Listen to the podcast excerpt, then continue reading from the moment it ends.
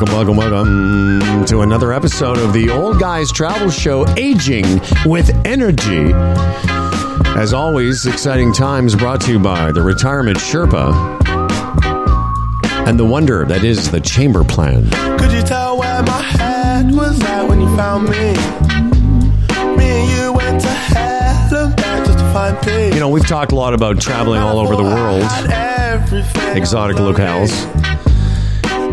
We haven't really concentrated much on the U.S. of A. You know, partly because you and I have soured on that place. I'd say that's fair to say, isn't it? Yes. I mean, we've talked about New Orleans and... Panama, a few places. A few places. You know, and today we're going to talk about Key West. Okay, well, Florida. Jump right in. But let me get the music. Okay, but before we jump in, what were you going to say? No, I was going to say... I've noticed a lot of people, you know, more than you would expect, they're reluctant to leave mainland North America.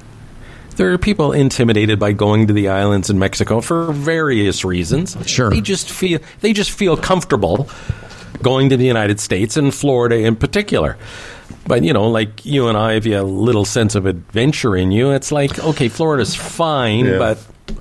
I want a little more. Here's what I like Florida for. And you know, growing up in the western part of the country, you know, my parents and people in Western Canada tend to gravitate sort of towards Phoenix. Mesa's a big stop. Or they go to the West Coast.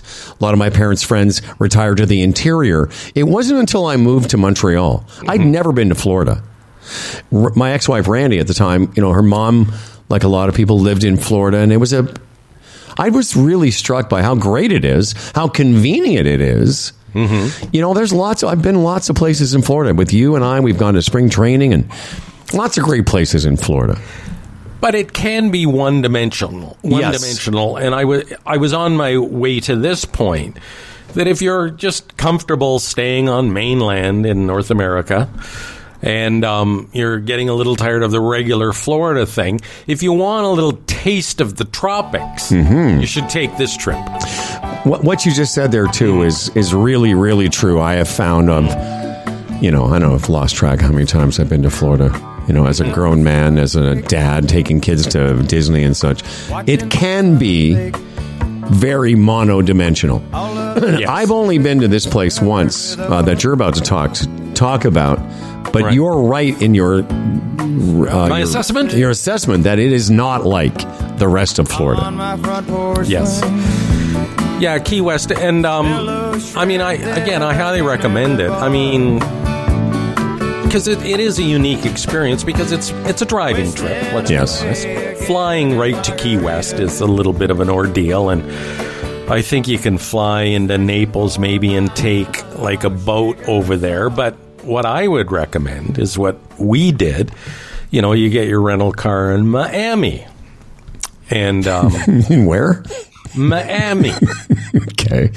And as most Florida trips begin for me, it started with a sports trip, of course. Delise and I popped up to Sunrise, Florida, and caught the Leafs and Florida Panthers in just around Fort Lauderdale there. And again, I just like that. I like going to sporting events in other places, and Leafs happened to be there, and we went to the game. It was great. Didn't you and I do a trip with some listeners to the All-Star game in Tampa? No, it was there. It was there? Yeah. Uh-huh. Because I remember that was a cool experience, going into a hockey game in the afternoon with shorts on. Uh-huh. Yeah. It was. Remember, Sheryl Crow was the entertainment. Yes, she was. I think that's 2000. Yeah, it's a long time ago is what that was. You know, if you're in that area, I should mention, too, if you're going to do this trip, rent a convertible, which we did. Yeah, exactly. I mean, it's got to be top-down, Howie. It's got to be top-down. Because you're going to go across, I don't know how many miles that causeway is. And I had done similar, I had never been there. I did the same thing with Lady Friend, who we featured on a recent episode, and... we did this, and we got the convertible. That was one of my favorite parts of it. Maybe you could describe it to folks. Well, I would just want to say, too, part of this experience, too, if you haven't in Miami, go to South Beach for a day or two, which is pretty cool, on your way. That is if you like seeing some bums. There's a lot of bums. Yes. It's a lot of bums on South Beach. What do they call that? Art Deco sort of vibe. It's pretty cool. Yeah, it is. Really is. And, of course, there's lots of bums.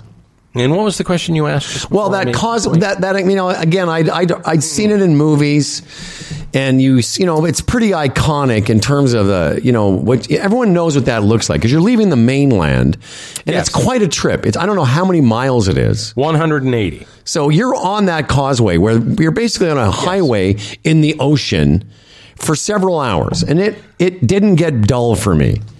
No. You know, and in total, there's like over 800 keys, but there's 30 of them that are inhabited. And they're all connected by, as you say, bridges.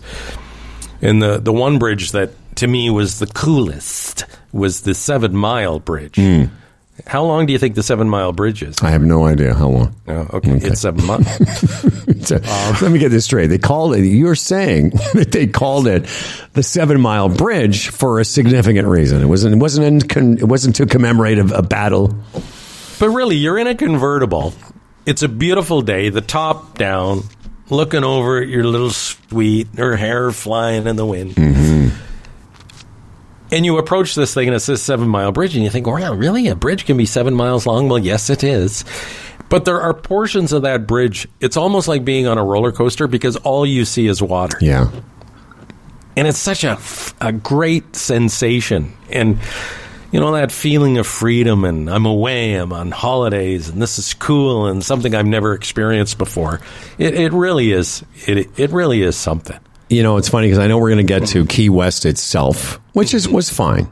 And again, I don't know what your experience was, but I enjoyed it. Mm-hmm. But the highlight for me was the trip there and trip back, because because again, it's such a thing, we've all seen it, but until you experience it, not just the 7 Mile Bridge, mm-hmm. but a lot of the time when you go in and out of those little towns and the Keys, but most of it you're just surrounded on either side of you by water. Like, it's a little bit fascinating. And you mentioned that about Key West maybe not being what you thought it might be. Key Largo, ironically, is the most popular key. Is it really? Because it has, and it's one of the first ones, right? Right. And it has better beaches and scuba diving, just a lot more to do. But, you know, being actually in Key West is... You know, it's a mindset thing. Like we've talked often on trips, you take the attitude, I'm here on vacation, maybe I'm looking for a beach, or I'm looking for this or that. But if you put your mindset like you live there, mm-hmm. or you're just hanging there, that's what I liked about it. We rented a place on this little side street, and it was cool. It had its own little private pool, and, you know, you walked up the side street, and there was all sorts of pine trees and very lush, and... It was, again, vibe. It was a cool vibe. Really enjoyed it from that aspect. And then renting bicycles. And, again, mm-hmm. just doing the things that, you know, if I was there for a couple of months, I would do. Again, the word hanging. How long did you stay there? Were you there for a week? I was only there for a week. Yeah. But, again, I really enjoyed it because it didn't have beaches. But, again, we rented bicycles. Tons of like museums, and I'm not a huge museum guy, but all sorts of interesting little museums that were not really expensive, you know, like the Ernest Hemingway house. And it's like, I'm not a big Ernest Hemingway guy. But that's pretty cool. This is where he wrote those books. Yes. This is where he would go to actually to write. And well, I'm not disputing that. Like I was only there for, I think we were there for a long weekend, like 3 or 4 days. Mm-hmm. We had, I wish I could remember the name of the fancy pants restaurant we went to, but it was really nice. We went for a nice meal one night, and I think maybe I recommended that too. Yeah, I think you did, because we had some of the best. Blue Heaven. Yes. Yeah. There you go. Some of the best seafood I've ever had was there. And if you're looking for seafood, the whole town is lousy with great seafood, but mm-hmm. did you want to? I don't want to. This is your thing, but did you talk about? You want to talk about how there's that marker that shows it's the most. Go ahead, explain it. The southernmost point of the United States. Yeah, and it's just 90 miles north of Cuba. Yeah, it's pretty cool. That marker. Yeah, it is pretty cool when you stand there and realize that you can't go any farther south in this country. But as far as food goes, too, there was that Blue Heaven, which we really enjoyed, especially the portion of that hotel where it was sort of like that restaurant. There was like a backyard, and it was like picnic benches on sand, and again, just a fantastic vibe. Like, just put you in a mindset that you don't get really in other parts of Florida when you're in Key West. And for just going out for beers, there was this place called Green Parrot, and bands would play there, and we'd go there have a couple of drinks. It was very loud and smoky, but a great experience as well.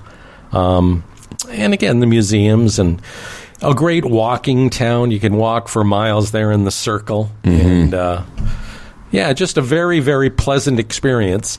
And so, and again, for somebody that goes to Florida a lot, might be growing a little tired of it, and you want something different, Key West is the place to go. And there's another place there called Hog's Breath Inn, and they have music going like from 11 o'clock in the morning. And these are good musicians. These mm-hmm. are, a lot like Memphis or New Orleans or Nashville. The people that play in this bar have got to be of a certain talent level, or they're not allowed in.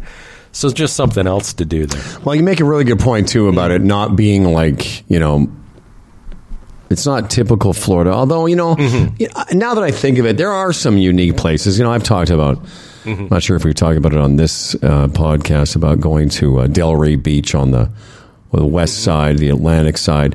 I've been to some places in Naples years ago. I went on a guy's golf trip, and we were hanging out in Naples. It's pretty cool. Like, there are places, but there is like, what was the term you used? It can kind of all blend in. It all kind of looks the same after a while. Mm-hmm. But being in Miami, being in South Beach, and being in Key West, Key Largo, those are among the more unique experiences in Florida if you're a bit timid about leaving the continent.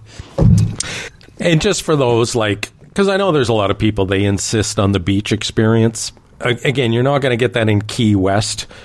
But there is a key called Big Pine Key, which has beautiful beaches. So, again, if you're on your way over there and you want to stop off and have the beach experience, or even stay there for a couple of nights, you do have that option. So you're in the Keys, you're on the beach. One thing I will say, this is not cheap, this adventure. This adventure is not cheap. Once you get to Key West, you can go no farther, and it's priced accordingly. Yeah, it's like being on an island, and everything that gets there has to come from the mainland, and that's a long way away, and that's there's a premium to it for sure. And golf is not an option. It is an option if you really, really want to spread your cheeks. Really? But I would never spread my cheeks to that extent for a round of golf. Well, there's only a couple towards the end out there, right? Right. And again, not to be cruel, crude, but Key West is also a good place if you do want to spread your cheeks. Anything else, Mr. Patterson? No, that does it. Another episode of Aging with Energy, the Old Guys Travel Show.